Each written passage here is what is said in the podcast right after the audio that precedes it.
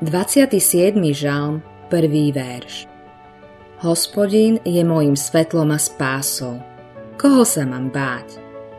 Hospodin mi je pevnosťou žitia. Koho sa mám ľakať? Všetci vieme, aké je byť v zajatí strachu. A strach pracuje spolu so svojou blízkou kamoškou ústarostenosťou. Títo dvaja často spolupracujú môžeš sa pristihnúť, že hráš tú hru, čo ak a máš zauzlený žalúdok. Moderný lekársky výskum skutočne potvrdil, že ústarostenosť naozaj môže narušiť odolnosť človeka voči chorobe.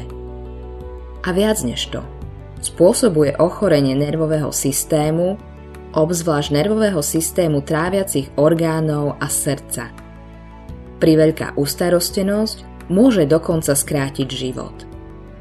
Všetci poznáme, aké je to obávať sa niečoho, ale až príliš často sa v živote obávame nesprávnych vecí. A zároveň sa neobávame tých správnych vecí v živote. Alebo by som možno mal povedať toho pravého v živote. Nebojíme sa Boha. A predsa nám Biblia hovorí, že bázeň pred Bohom je počiatkom múdrosti. Báť sa Boha neznamená krčiť sa pre ním od hrôzy. Strach pred Bohom je správnejšie definovať ako zdravý strach báť sa ho zarmútiť. Ak som zhrešil, nemám strach, čo mi Boh urobí.